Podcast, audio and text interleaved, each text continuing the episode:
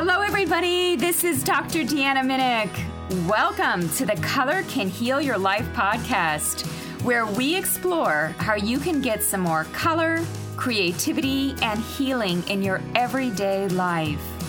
We get to look at the spectrum of eating, living, feeling, and creating that you're all about. So let's dive into the inspiration and information rainbow that awaits us.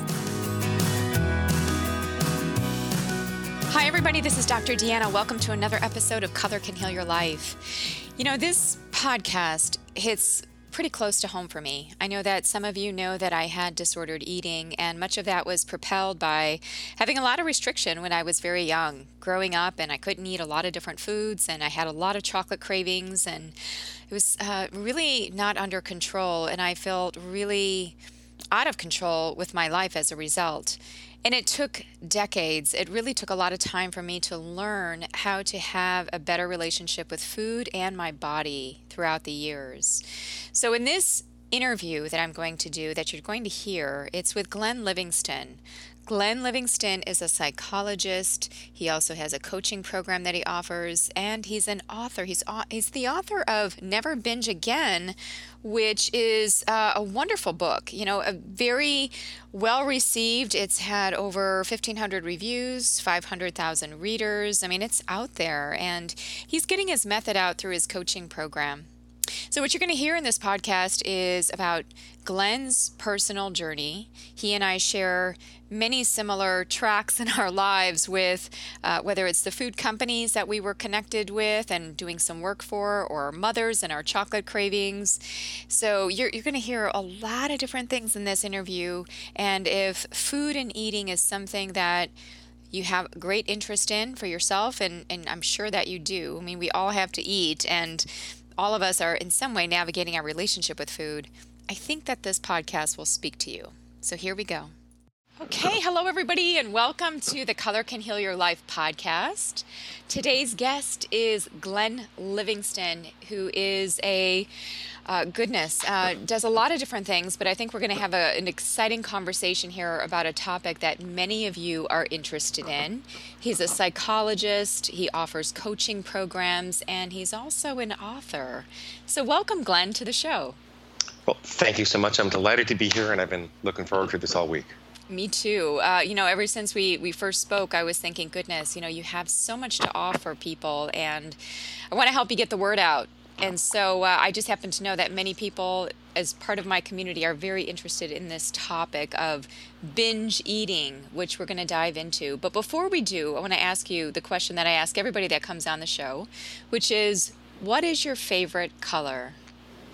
My favorite color, Deanna, would be a deep purple. My, my mother used to wear it a lot, and I find it just oddly soothing and comforting.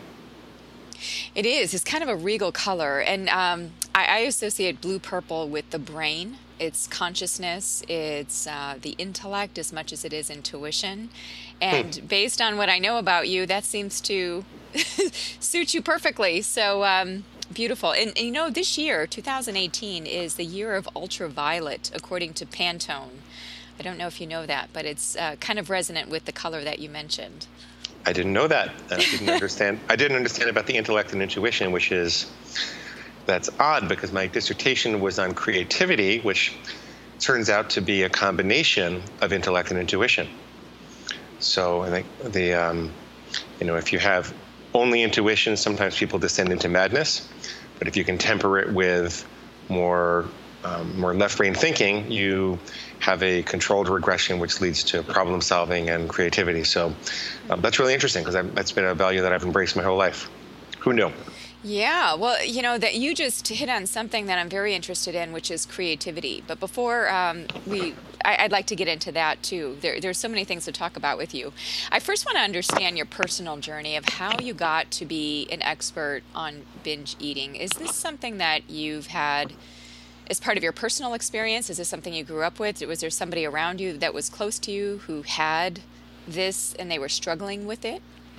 Very much a personal experience. I, I actually stayed away from treating eating disorders. So I'm not a psychologist that spent a lifetime working on eating disorders. Uh, I had one myself. When I was a child, well, an adolescent really. I'm six foot four, I'm reasonably muscular, and I discovered that if I worked out for two or three hours a day, I could eat almost anything I wanted to. You know, six or 7,000 calories a day was no big deal.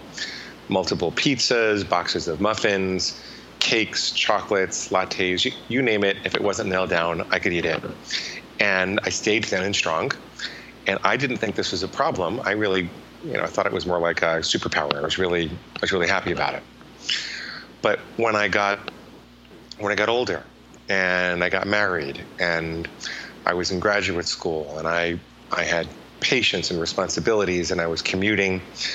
I didn't have the time to work out. I mean, if I could work out 45 minutes twice a week, I was in good shape. And unfortunately, I continued to have the mental obsession with food, and I found like I couldn't stop eating six or 7,000 calories a day. And as you might expect, my, metas- my metabolism slowed down a little when I stopped growing. And I started getting fatter and fatter and fatter. And my triglycerides went through the roof. They're supposed to be somewhere in the 100 to 150 range, I believe. But mine were somewhere in the 800 to 1100 range most of the time.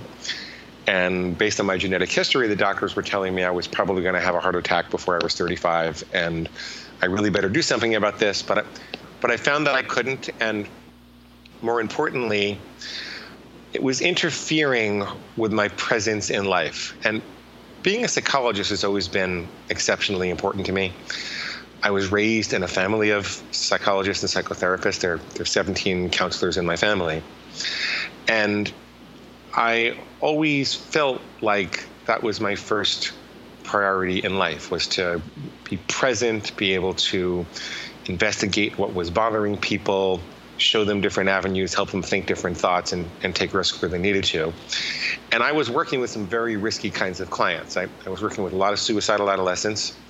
I was working with a uh, a lot of people right after they had an affair. I, I was a couples and family therapist, and I just wasn't present. I, I'd be sitting there, and these people would be telling me that they wanted to kill themselves, and I'd be thinking, "Gee, when can I get to the deli and dislodge the contents of the first tray into my into my stomach?" Um, and that was very, very disturbing to me. So, I tried everything you can imagine.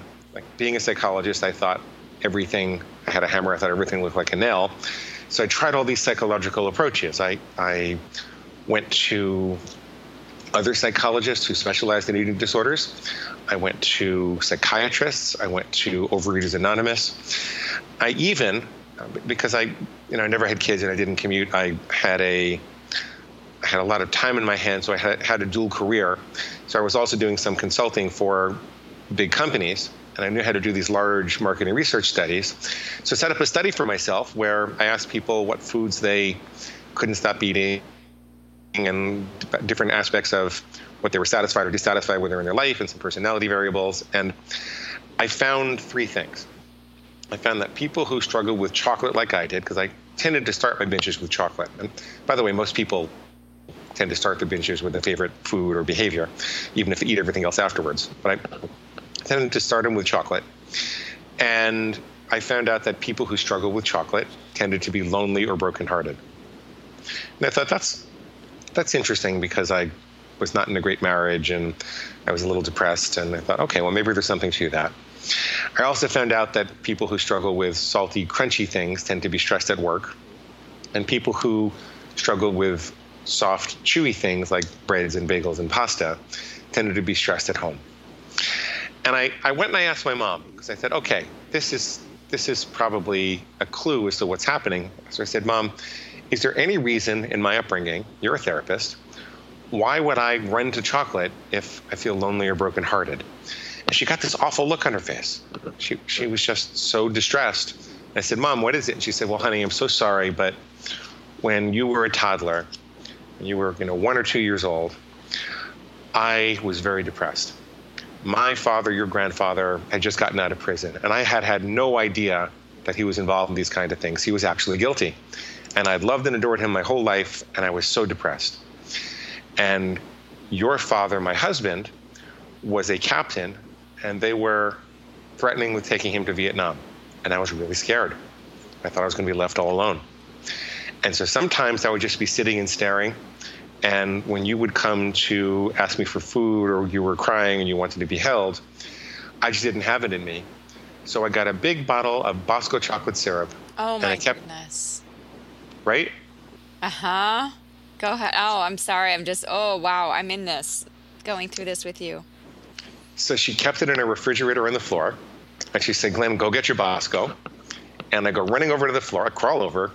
I take the Bosco out of the chocolate out of the out of the refrigerator. I'd suck on it and go into a, into a chocolate sugar coma. And I thought, Eureka, this is it. This has got to be the match that struck the fire. And if this were the movies, Deanna, we would have had a big cry. We would have forgiven each other, and we would have. I would never have had trouble with chocolate again. Mm. That's that's what would work in the movies. But you know, it got it actually got worse, and I couldn't figure out why. And then I realized it was almost like there was another voice inside me which was saying, "You know what, Glenn? You're right. Your mama didn't love you enough, and she left a big chocolate-sized mm-hmm. hole in your heart. And until you can find the love of your life and get rid of this loneliness, you're just going to keep on binging on chocolate. Yippee! Let's go get some." So the emotion became a vehicle to excuse more eating. And I thought that was that was my first clue that maybe the emotional cure was not really the way to go. Maybe you really couldn't love yourself then. And it was very hard for me to break out of that paradigm as a psychologist because I, I really believed in the power of the unconscious and the power of childhood patterns. But what I learned, because I was also doing a lot of corporate consulting, and I saw what was going on in these food companies. You know, they, there were things like taking the vitamins out of a food bar because they were too expensive and they interfered with the taste, and putting the money into packaging instead to make it look irresistible. To, like the vibrant colors and all the things that would signal, like the diversity of color that would signal a diversity of nutrients that should be available to the brain. They would they would fake that while they were actually taking nutrients out. And then I saw all the all the concentrated forms of like hyper palatable starch and sugar and fat and oil and excitotoxins that are all wrapped up and then billions of dollars of advertising going into making us believe that we can't live without it. I mean, you know there are almost 7,000 messages about food that are beamed at us every year over the internet and airwaves, and how many of them are about whole fruits and vegetables? Like almost none, right? So, so I started to realize that there was an incredible offense going on against us. That these foods had a life of their own. Like there, there were no chocolate bars in the savannah. We, we were not evolutionarily prepared to resist these types of things. There, there were no bags and boxes and containers and cookies and chips and pretzels and pizza. It, it just didn't exist. And I coupled that with, and in the addiction treatment world, they're telling you that you can't quit even if you want to. The best you can do is one day at a time and strive for progress and not perfection. And I just put the whole thing together and I said, this is, I'm not going to get there by loving my, myself thin. It's almost like I'm caught in the middle of a war. I'm going to have to capture and cage that part of me that that wants to bend. I'm going to have to erect some kind of a defense. This is this is not about nurturing my inner wounded child. This is about this is about a real battle that I'm in the middle of. And around that time, I was also reading some alternative treatment literature, alternative addiction treatment literature from a guy named Jack Trimpey at Rational Recovery. And he was, I'm really paraphrasing him here, and I would invite people to go to the original text if they really want to know. But, but he was basically saying, look, the seat of addiction is the lizard brain. And if you look up the neurology of the lizard brain, like what, what did the lizard brain think when we were evolving at that point? The lizard brain looks at something in the environment and it says, do I eat it, do I mate with it, or do I kill it? It's eat, mate, or kill. And so if addiction is seated in the lizard brain, if I'm online at Starbucks and there's a big hairy chocolate bar at the counter, and I hear this voice that says a little won't hurt, it's okay, you can start tomorrow, or you know, chocolate comes from a cocoa bean and a cocoa bean comes from a plant, and therefore chocolate's a vegetable. If my paradigm is that means that I need to love myself more, that my inner wounded child is hurting, then I'm going to open up more to that lizard brain where there is no love and there's no creativity or long-term aspirations or strategic goals or you know health and fitness concerns or uh, contribution to society or spirituality or creativity or concern for tribe and family. It's it's just eat, mate, or kill. I said, so that's there's something wrong here. And I started to do something similar to what Jack Trimpey was suggesting with drugs and alcohol. He works mostly with black and white addictions that you can give up entirely, but you can't do that with food. So I started to draw some very clear lines in the sand. I said, I need some way to know when the lizard brain is activated. The only way I'm going to know that is if I have very, very clear rules for myself about what is healthy for me to eat and what's not healthy for me to eat. And so I would do simple things like say, I will never have chocolate on a weekday again. Like as, as opposed to saying I'm going to avoid chocolate 80% of the time, I would just say I'm never going to have chocolate on a weekday again. And this is an embarrassing part. I said, the thing inside me that wants chocolate on a weekday, that's going to be my inner pig. I'm not talking about a real pig. I think real pigs are very sweet animals and they need our help in the world. I'm talking about a mental construct, all the destructive thinking that convinces you to change your plan. I said, that's going to be my inner pig. The chocolate itself is going to be pig slop. Anything that the pig says about why I should have pig slop is going to be pig squeal. And when I heard the pig squealing for pig slop, I'm going to say, well, I don't eat out of a pig's trough. I don't eat pig slop. I don't let farm animals tell me what to do. So and Glenn, was that almost like an image that you were using, like a metaphor, so that you could relate to it in that reptilian brain? Am I getting that right? Yeah, I, like, why why did you create that metaphor? Well, I mean, it's a little embarrassing because I'm a sophisticated psychologist that's done million dollars of consulting and all that, but it, I needed something that was going to wake me up at the moment of impulse and remind me of the kind of person that I wanted to be, of the decisions that I'd made. I, I wanted to cultivate a type of disdain or disgust for that destructive impulse. I figured that I, I needed to treat it almost like you treat impulses driven by your ovaries or your testicles. It's not like there's something wrong with the urge but you don't allow it to dominate you. Like if I see an attractive woman in the street, I don't go run and kiss her, right? Or, or your bladder. You know, it, it generates a very, very strong urge for a particular type of behavior, which is pleasurable. But I only allow that out in very certain specific areas of my life or specific times. And you know, I'm, I'm toilet trained, just like everybody else in our society, and that's what makes it possible for me to be the kind of person that I want to in the world. So, really, what I was doing was articulating the lines to define the kind of person that I wanted to be around chocolate in this case. I was really saying, I'm not the kind of person who eats chocolate during the week. And it turns out that when you can eliminate all of those food decisions, you don't need willpower anymore. You're building character, and character trumps willpower if you because all, all the research on willpower suggests that it's a fatigable muscle. It's not, not a black and white thing that some people have and other people don't. It's more like gas in the tank. And every decision that you make, it, it wears down that gas over time. That's why there are only so many good decisions you can make over the course of the day, and that's why so many people have trouble in the evening with their eating, because they've worn out the gas. But if you decide, I'm just not the kind of person who has chocolate during the week, then you don't have to make chocolate decisions all day long. You're not wearing out the gas.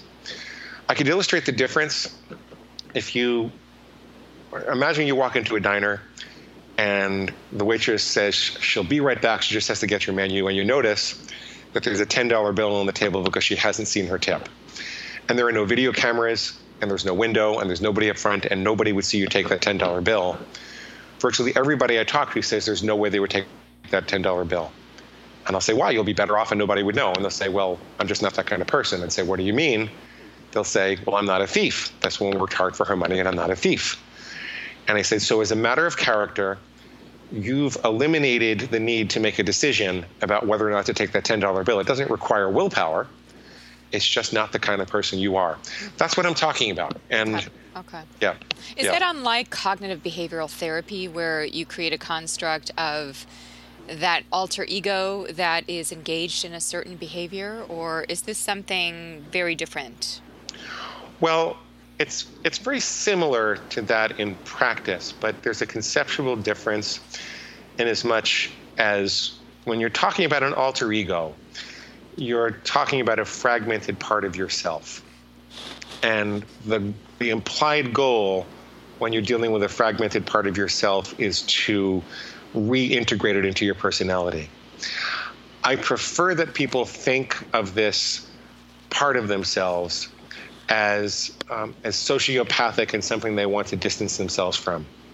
It's it's really better to think of it like a bodily organ they need to control rather than something they want to learn to accept and love and integrate back into their personality. So it's not it's not really the alter ego in cognitive therapy. It's not really the alter ego in Gestalt therapy. It's it's it's a bodily organ that's out of control and you need to take control of it in the way that an alpha wolf takes control of a challenger for leadership in the pack. You, know, you, you kind of growl at it and you say, get, like, "Get back in line, or I'll kill you." That's that's basically the attitude. Okay, all right. So that clarifies. So where did you go from? Did you actually use this strategy to help overcome this this draw towards chocolate? It's the only thing that worked. Now, now it wasn't a miracle immediately, I should say. I, what I noticed was that it gave me some choices. It, up until that point, I was feeling rather hopeless. Um, I was taken with the mythology in our culture that says that we're powerless over these impulses. I am, you know they've been making better and better chocolate over the years, so it's been getting harder and harder to to resist. But I, I started to notice that there were a few moments of clarity where I realized that I did have a choice. And I didn't always make the right choice, but eventually I said, well, if I have a choice and these are the consequences when I make the wrong choice, I don't like these consequences. And I started to use my free will to make the right choices. And then I started to lose a little weight, and that was motivating. And then I made the right choices more. And before I knew it, I was the kind of person who didn't eat chocolate during the week. For, for me personally, I eventually decided not to eat chocolate at all. Mm-hmm. Uh, so I, I haven't had chocolate in years. And I really like it that way because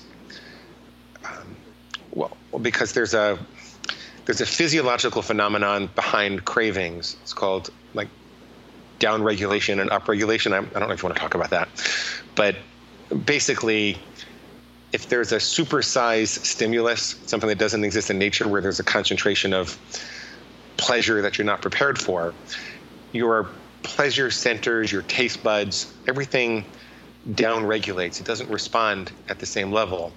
As a matter of fact, the ultimate end of all of this is where people feel that they need that supersized stimuli, like they need chocolate just to feel normal.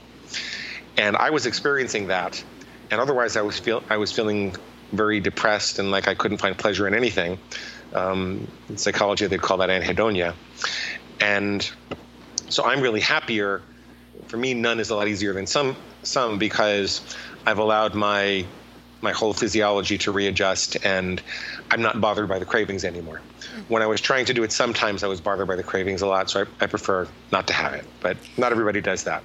Glenn, I you know I, I, just have to share with you. I, I, you don't even know this about me, but um, much of your story is in parallel with what I've experienced, and I'd like to just tell you briefly what happened on my front. Uh, similar story with my mother. My mother, when she was pregnant with me, so this wasn't even after I was born, but during the pregnancy, uh, she got married. She basically conceived me out of wedlock, so there was a lot of stress there.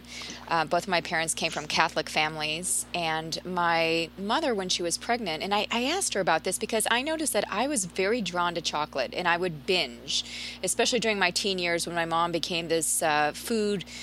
Uh, I, she was kind of like the really into food. I would call her. Um, kind of a health nut kind of person, and she also got really into her faith. She was very zealous, and so what I um, I went back to my mom and I said, Mom, I don't know what it is, but I just have this thing with chocolate. And then she would tell me stories of how when she was pregnant with me, she would just pour into her glass more it wasn't bosco it was some kind of nestle product but it was chocolate syrup in which she would just fill up mostly the chocolate syrup and just a little milk and she oh. would be oh. drinking this i mean it's just amazing that you and i have had this uh, very similar experience and then it kind of epigenetically programmed me so that and i don't want to blame anything on my mom I, i'm actually quite glad that i had this this confrontation this situation with food because later i mean even today um, the the negotiation and the agreement that I have with chocolate is that I have 100% cocoa. Like I I let myself have that and I feel like it's very satisfying and without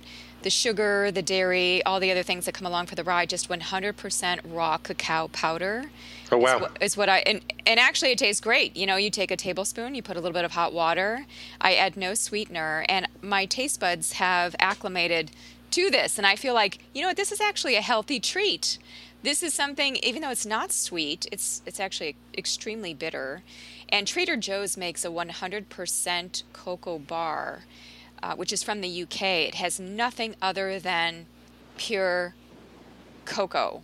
It, it's so hard. It's like baker's chocolate. You remember in the day, and so like you melt it down. So like that's.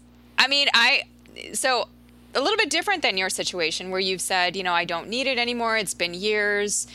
Um, the the thing for me is that I've continued to bring it in because I know that it's there's something in that relationship for me, and I don't see it completely uh, as as a downside. I feel like it can be a great teacher, and it's not detrimental for my body if it's just the cocoa and not the chocolate. It sounds like a really healthy choice, actually. I think that sounds like a really healthy choice. And when I help people to construct their food plan, I don't, I don't tell them what to eat. And I, the key question I ask them is, what role do you want this food to play in your life? And sometimes they don't know. Sometimes they don't know, should I allow myself to have as much, you know, 100% cocoa as I want to and nothing else? Or should I let it go entirely? And so we'll project out into the future. I'll say, well, okay, let's let's not decide for now. Let's think about in a year's time, what happens if you allow the 100% cocoa and nothing else?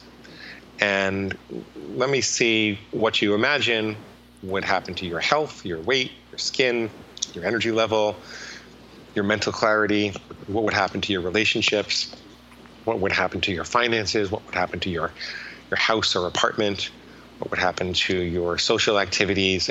You'd be surprised how much changing one dietary behavior can impact people's vision of the future.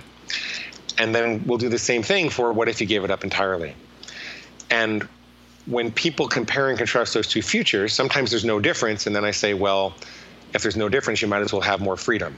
So you might as well keep the, the cacao in your diet.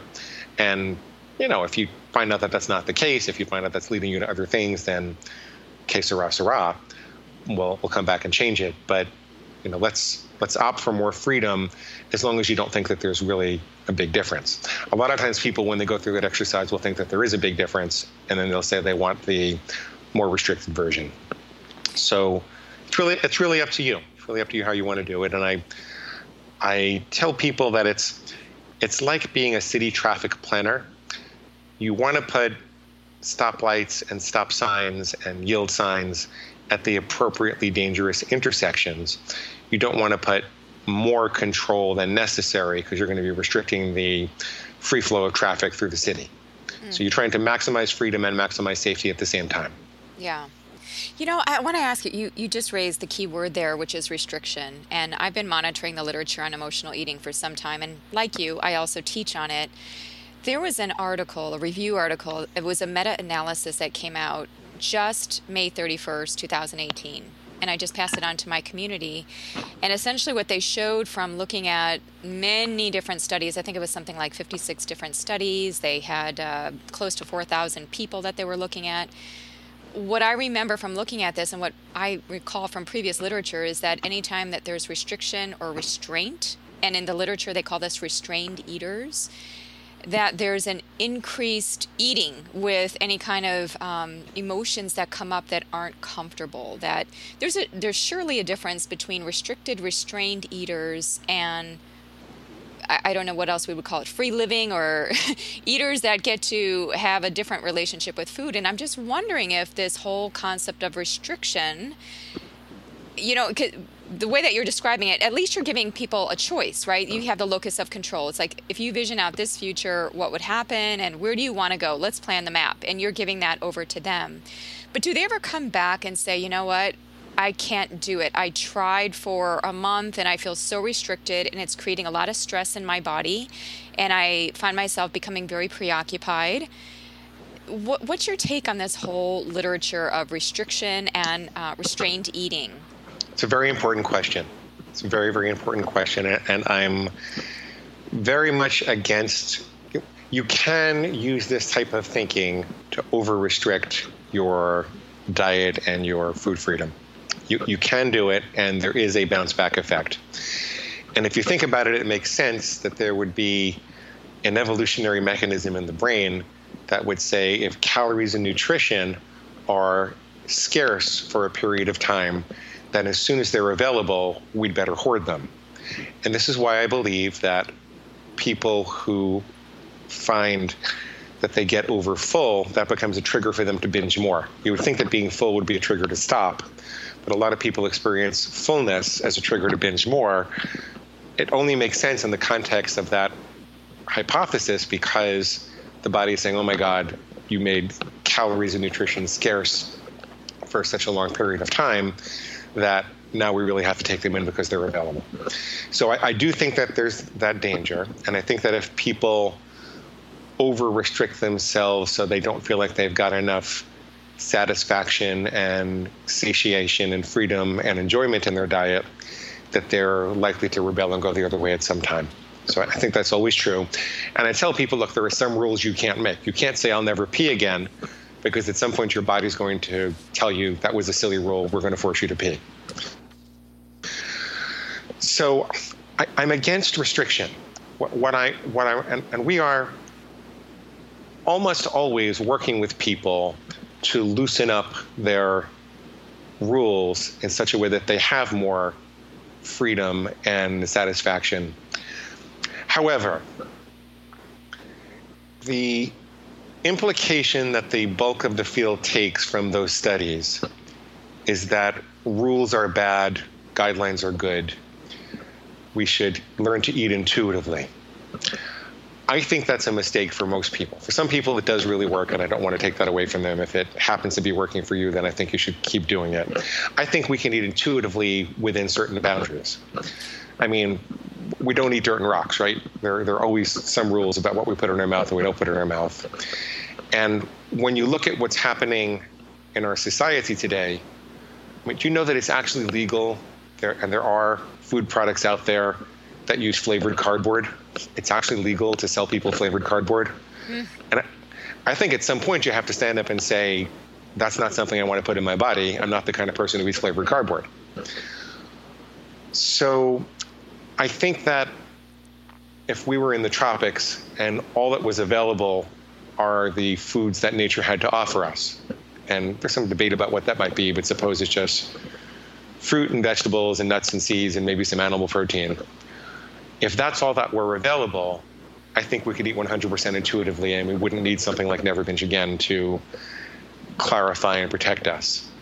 But in the context of what's going on in the food industry and the advertising industry and the addiction treatment industry, I think that we're in trouble and we need to think through we need to think through and eliminate some of the decisions so that we're not walking into this lion's den of all these predators that are after our lizard brain just being willy-nilly thinking well you will eat whatever we feel like it because what you're going to feel like eating is what they have for you it's there are people out there looking for love at the bottom of a bag or a box and container because this stuff is so addictive Glenn, I'm wondering if you could define intuitive eating a bit. You know, there are some studies on it. It seems to be beneficial in some people. So maybe just make the distinction. So, first, if you can define for us what is intuitive eating as it's defined out there in the world of psychology.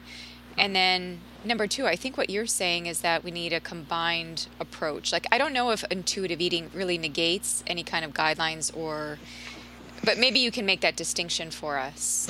Well, I, I don't think that in its pure form that it does. There were the two authors that wrote a book called Intuitive Eating, and that's that's what most people are referencing when they're talking about intuitive eating. They've got they actually have 10 guidelines for eating intuitively. And I'm not really an expert on that, so it's a little bit of a difficult question for me, and perhaps I should study a little bit more so that I can answer a question like that. Um, the way that I think about it is, you know, eating when you're hungry, stopping when you're full, asking yourself, what is it that you really want? Are you really hungry, or is this an emotional need? Is there something else that would satisfy this need? If you really do want it, where are you going to get the best form of it? And being mindfully present for every bite so that you can allow the food to nourish you and you're never saying to yourself something like, well, I'm never going to have this again, so I better get as much as I can. You tell yourself, if you want more, you can come back tomorrow. And th- there's a lot of validity, validity to that. That works for a lot of things with a lot of people.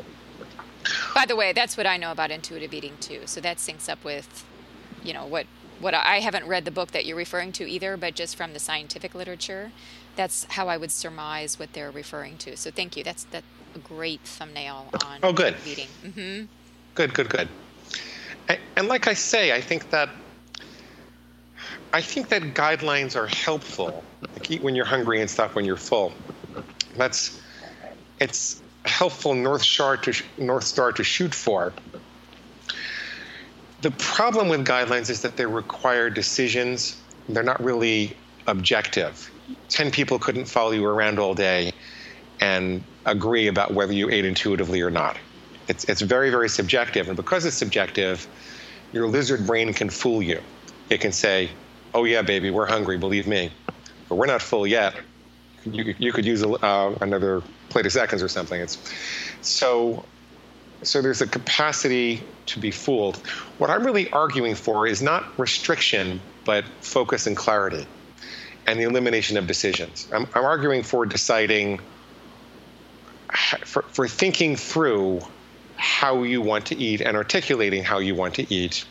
Now, if you happen to make a mistake, this is a little bit more of a complicated concept to describe.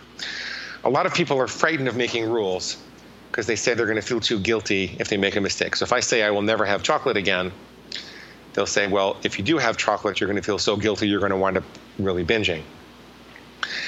And my counter argument to that is in several pieces. First of all, I think we can change our food plan whenever we want to and still present it to our inner food demons or our inner pigs as if it were set in stone.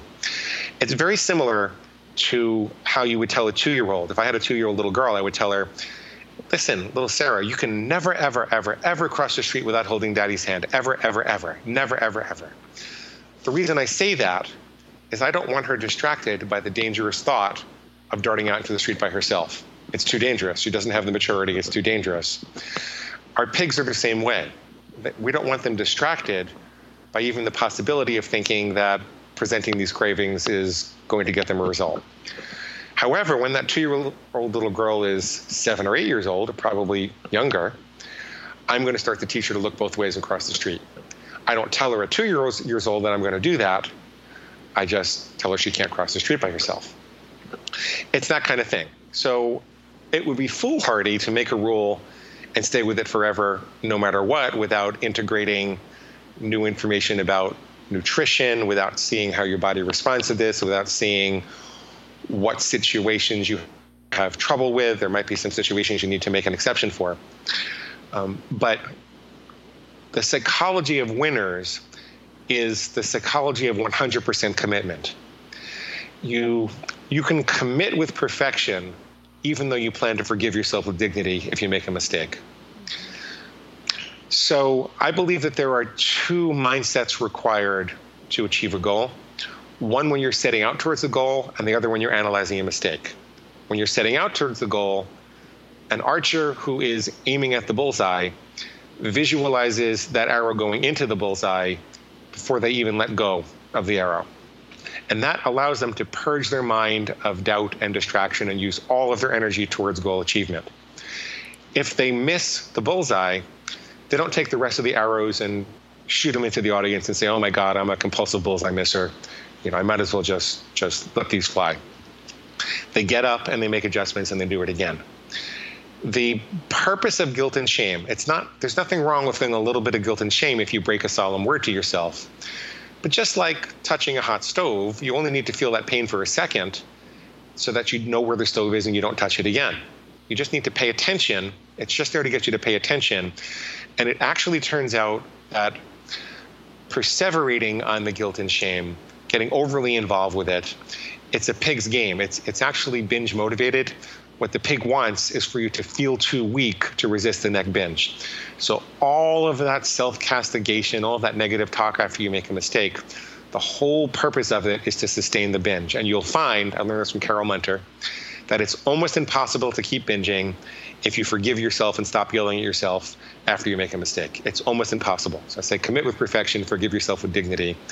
And in that way, you're able to evolve a, um, a set of definitions that make it clear to you what your decision should be in various food situations, and you're not constantly wearing down your willpower. That's that's what I find works for us. Mm-hmm. Well, and let's talk about your book, Never Binge Again, and the people that you've helped. I, you know, you've got this coaching program. So you, it sounds like you're using and, and employing a lot of these techniques that you're describing within this coaching program for folks. I do. First of all, I, I never set out to do this. I, I was actually I was running a coach training organization. I had a number of other business endeavors. And as I was getting divorced, I'd had a journal that I'd kept for eight years about me versus my inner pig. And I thought I would never tell anybody about it because it was really embarrassing as a, you know, the person I am in the world. I thought I thought I would never get up and talk about it. But I was part of a minor publish. I was a minor partner in a publishing company, and they asked me to publish it, and it just took off. It's we've got over 500,000 readers and 1,500 reviews, and it just absolutely took off. And it turns out that people resonate with this this approach. It sounds weird in theory. In the abstract, it sounds kind of harsh and weird. If you listen to recordings of the coaching sessions where you see people regaining hope and enthusiasm and power, and then you hear the follow-ups with them to see how well they did. It's um, it's actually a very compassionate way of, of going about things. Hmm. So yeah, I tell people to start with one rule. What, what's what's the single worst trigger food or eating behavior that you struggle with? For me, it was chocolate. For some people, it might be that they have to stop going back for seconds. I know a guy who didn't want to give up any food whatsoever, didn't want to stop going to fast food places. He was like 250 pounds over, overweight. And his coach talked him into just just not going back for seconds. And 150 pounds later, he's um, still going to fast food places and still doing all these other things. He just doesn't go back for seconds, and it made all the difference in the world for him. Wow. That's wonderful. Do you have a way that you distinguish personality types and then put them on personalized paths in order to to work with? I'm, I'm assuming that your coaches are also trained to look for certain behaviors or characteristics, and then what do you do in those cases? But I'm just wondering about the personalized approach of the program. Well, it's very focused on it's very focused on getting clear about how you want to eat and whatever diet you want to eat as long as it's nutritionally complete will help you with and then it's very focused on identifying the particular squeals that are preventing you from following those those rules. Mm-hmm. Um, there are personality-based reasons why people prefer a particular squeal.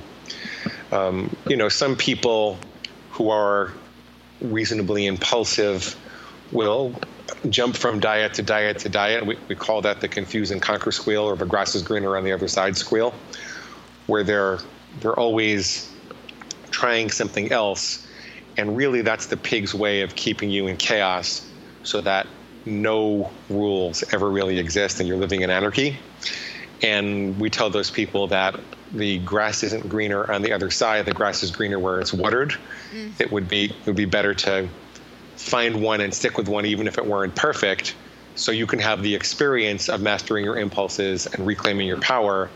And then if you want to study different diets and consult with nutritionists to figure out what you want to evolve from there, by all means go and do that. But we want you to have the experience.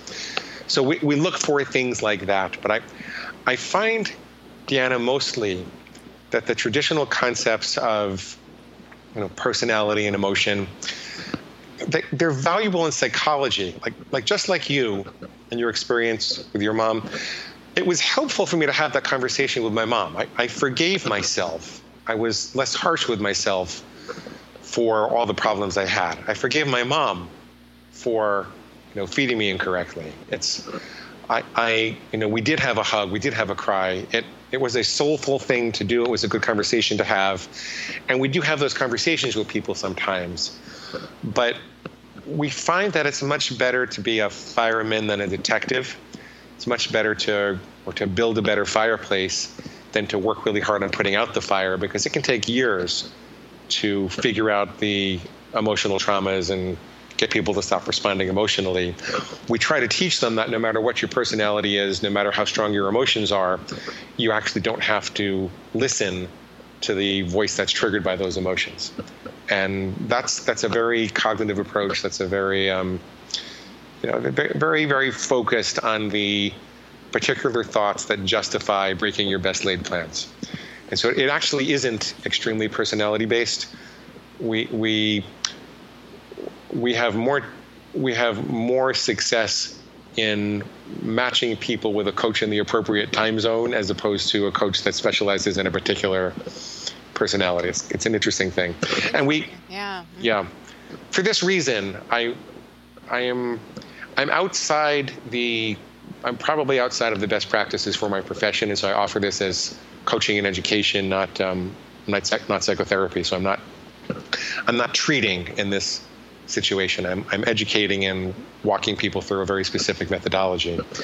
Um, but we're we're successful. We're starting to get starting to get survey data back from you know people six months, a year, or two years down the line, and they're still down 20 or 30 pounds, and they're um, they're not obsessed about food, and they're, they're close to their goal weight, and they feel more comfortable with their body, and we're starting to get really good success statistics. So something we're doing is working. Not with everyone, and I, I admit it's a bit of a weird approach, but the people that take to it, who are usually people that find that nothing else works, then it's it's really helpful. That's great. Glenn, thank you so much. This has been uh, a fabulous, um, you know, you really unpacked a lot of the concepts and, and really anchored that into your personal experience, which helps us to see your journey. How do people get your book and find out more about your program because I'm sure that um, you know there's there's a lot of intrigue now after listening to this this formula and actually helping people and maybe even helping oneself. I hope so. So I'd like to give you all a copy of the book in Kindle, Nook, or PDF format for free. And you can get that by going to neverbingeagain.com and clicking on the big red button signing up for the reader bonuses, you'll get a copy of the book in Kindle, Nook, or PDF format. When you do that, there are two other things you'll get that are really helpful. One is we'll send you recordings of coaching sessions that we did so you can hear how this works in practice. And like I said, it's a harsh technique in theory, but in practice, it's actually very compassionate. And we will also send you a set of food plan starter templates. So we put a lot of thought into what the typical rules people might use for low carb versus high carb versus point counting versus vegan versus macrobiotic versus ketogenic. Put a lot of thought into what types of rules might work there. And we call them starter templates because we don't want to take responsibility for what you eat. We just want to give you some ideas about how you could frame the rules and then you can modify them to best suit your needs. That's all at neverbingeagain.com and click the big red button, and that's all free. Once you're there, you will get information about the coaching program as time goes on. Um, there's a little blurb at the end of every coaching session recording that talks about how to get coaching if you want to.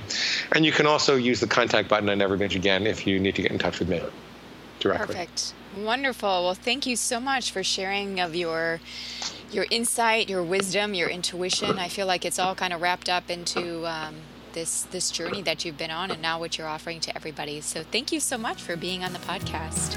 Thank you so much for having me, Deanna.